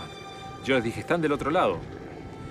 Y yo escuchaba la conversación de entre piloto copiloto y helicóptero en, en mi auricular. Decía, este chico está perdido, no tiene idea dónde está, este chico está perdido. Yo decía, no, estoy perdido, están del otro lado, están del otro lado. Sentimos atrás de la montaña, pa, pa, pa, pa, pa, pa, y se va con el viento, el, el sonido ese que nunca habíamos escuchado y siempre soñado con él. Más adelante, más adelante, decía, pero che, ya, ya llevamos como 18 mil pies para poder pasar el, volcán Tinguiririca y, y el Soñado. Y yo reconocí el valle inmediatamente le digo, allá arriba, en aquel glaciar a la izquierda está el avión. Él decía, no lo veo, no lo veo, no lo veo, hasta que estamos, era blanco sobre blanco, se confundía con una piedrita el avión. Al final lo ve y me dice, cállese, cállese, no me hable más.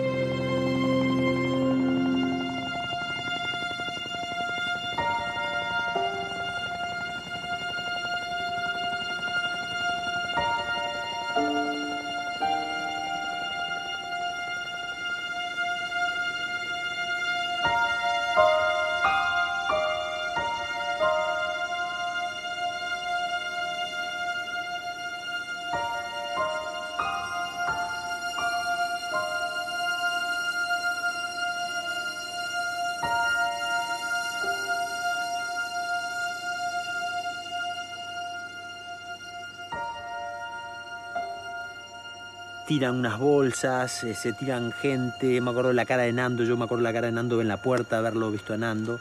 Todo eso era muy rápido, el ruido, el viento. Y se tiraron unos hombres de campera roja, creímos que era Nando y fuimos corriendo a abrazarlo. Y era otro, que nada que ver, y lo comíamos a beso igual otra cara, ¿no?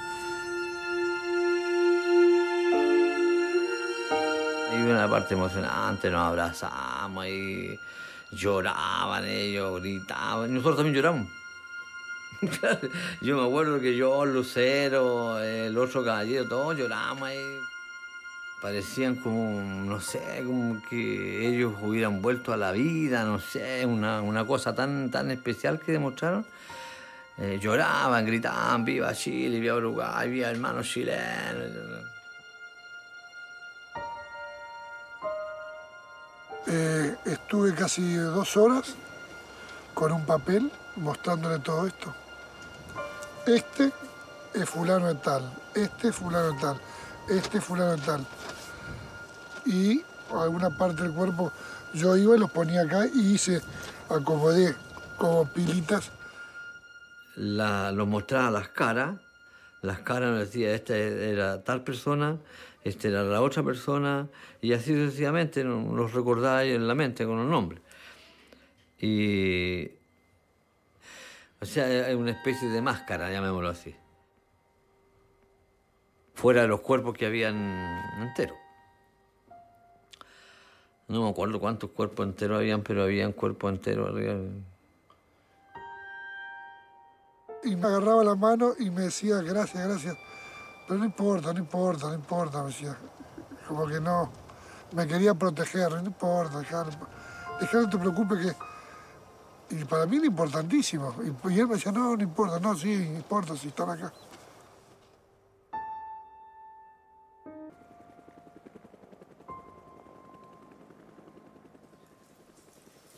Cuando nos fuimos alejando dentro, con ese estado de, alegría, de felicidad intensa, de repente nos dio, a, todos nos dio una tremenda nostalgia y tristeza de lo que estaba dejando, de todo lo que habíamos vivido.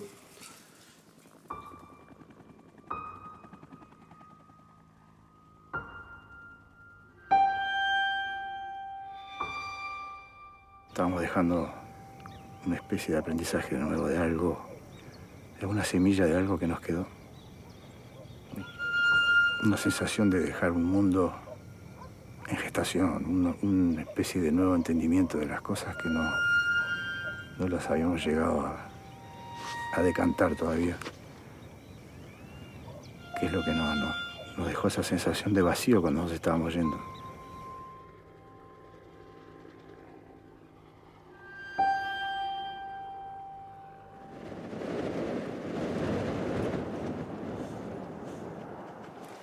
Toda esa vida que, se- que- que salió de acá, posterior, ¿no? Es este, increíble. De, de 16 que salimos, hoy somos más de 100. Tú sos parte de ello. Lo que brotó de esa última energía que quedó de, de esos 16 chicos que pudieron superarla. Unirse y superarla.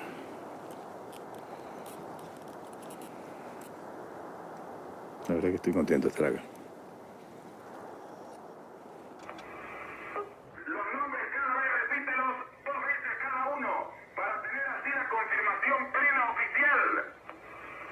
Lo vimos a Carlitos que estaba en el teléfono en una habitación un poco oscura, en un contraluz, pero que es un gran documento, porque la emoción de ese hombre, que nos la contagió a nosotros, y la angustia de saber si en esa lista venía su hijo o no.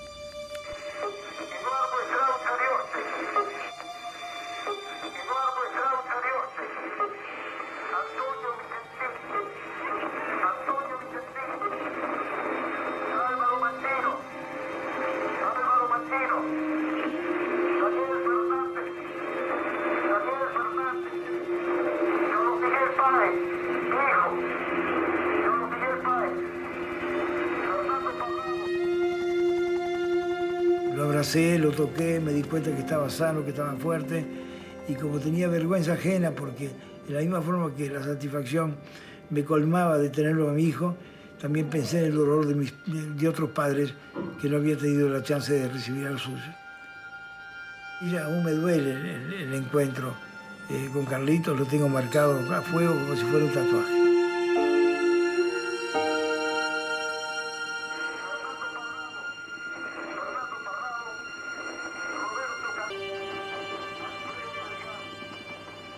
De Daniel Yo. Eh, me vino a dar un abrazo, se iba él. Este, no sé, a mí me costó mucho enfrentarlo en ese momento, qué le decía, que, pero muy bien, me dijo, no, no me digas nada, me dio un abrazo, te quiero mucho. Este, me ganó en la cueriada. Recuerdo que mis padres estaban impresionados e impactados por porque nosotros estuviéramos volviendo de la muerte. Nosotros habíamos muerto para ellos.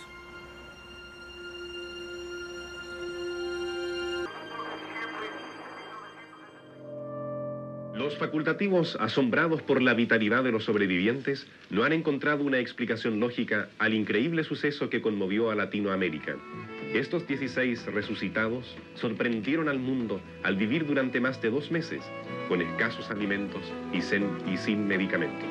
Las explicaciones de por qué y cómo lograron sobrevivir hay que buscarla en un campo distinto de la medicina y de lo científico, dijo el doctor Eduardo Arriagada, que fue el médico que prestó las primeras atenciones al grupo. No tenemos explicación lógica y la respuesta escapa a cualquier criterio existente. Y si yo no fuera médico, tendría que estar obligado a creer en un milagro, enfatizó el facultativo. Indignación y molestia provocaron en los medios de gobierno las informaciones sensacionalistas y truculentas de órganos de prensa extranjeros y nacionales que se han dedicado a explotar el caso de los sobrevivientes del avión uruguayo. Nosotros no queríamos contarlo públicamente porque nos parecía una falta de consideración a las familias de los que no habían vuelto. Yo quería tocar el timbre de la casa de mis amigos y decir, contarles lo que nos había pasado, lo triste que había sido y cómo habíamos tenido que, hacer para sobrevivir, llevarle las cosas que había juntado Gustavo Servino a cada uno. Me parecía que era una lealtad que tenía que hacer conmigo mismo. Ni siquiera pretendía que me entendieran, porque no era algo que, estaba a mi alcance hacer que lo entendieran, pero sí que tuvieran la verdad de primera mano y que no se enteraran por la, por la prensa de, de lo terrible que había sido la, la montaña. Pero eso fue imposible porque este, la prensa nos, nos agobiaba constantemente con preguntas y creo que, que, la inspiración de Pancho Delgado en esa ceremonia de conferencia de prensa en Uruguay fue espectacular. Llegó ese momento en el cual ya no teníamos alimentos ni cosas por el estilo. Y nosotros pensamos, si Jesús en la última cena repartió su cuerpo y sangre a todos sus apóstoles, ahí nos estaba dando a entender que nosotros debíamos hacer lo mismo, tomar su cuerpo y sangre, que se había encarnado. Y eso, que fue una comunión íntima entre todos nosotros, fue lo que nos ayudó a subsistir. Y fue una entrega a cada, a cada uno.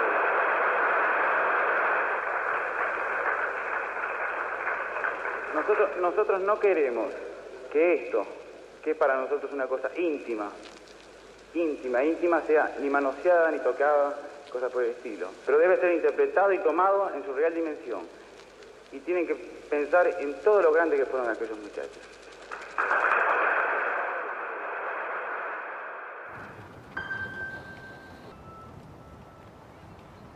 Íbamos todos al mismo colegio y vivíamos todos en el mismo barrio y que, que ahí hubo un cataclismo y una, como si hubiera habido un cisma que se abrió en la tierra y se tragó a, un montón de amigos. Y eso parece tajo poderse cicatrizar. Te diría que llevó 30 años en que la tragedia se transforma en historia. Mirá el hijo de Roque. De Roque el mecánico. Se casó, la señora está esperando familia padre, esposa e hijo, hermanos y sobrinos.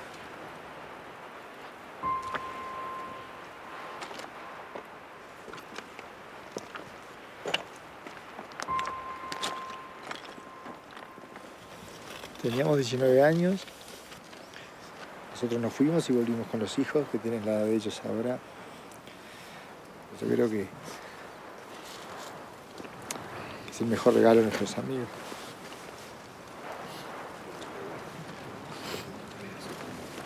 gracias a que ellos murieron, nosotros pudimos salir de la montaña, como dijo un hijo mío a los ocho años, nos prestaron los músculos para poder caminar. Sí, sí, sí, el sentimiento es exactamente el mismo. Este, que los viejos, este, ustedes. Vamos arriba,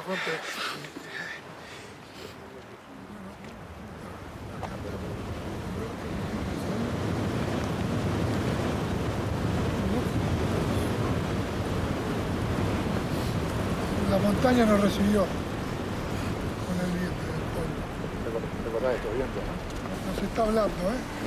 Ellos.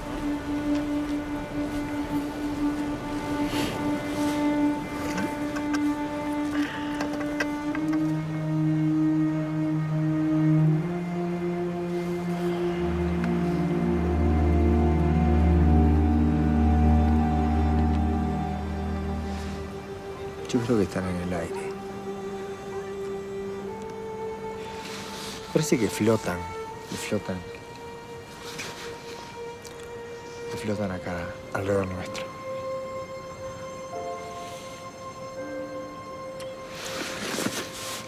Me parece que están presentes. Que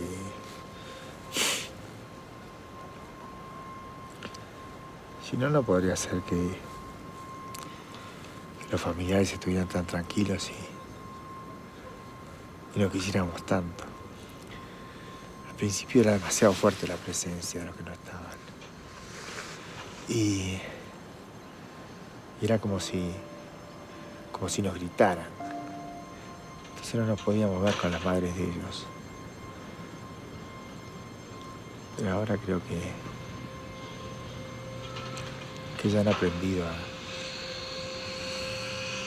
a, a ser espíritus. O capaz que nosotros también aprendimos a, a que están invisibles, ¿no? Que sin embargo nos conversan al oído, ¿no?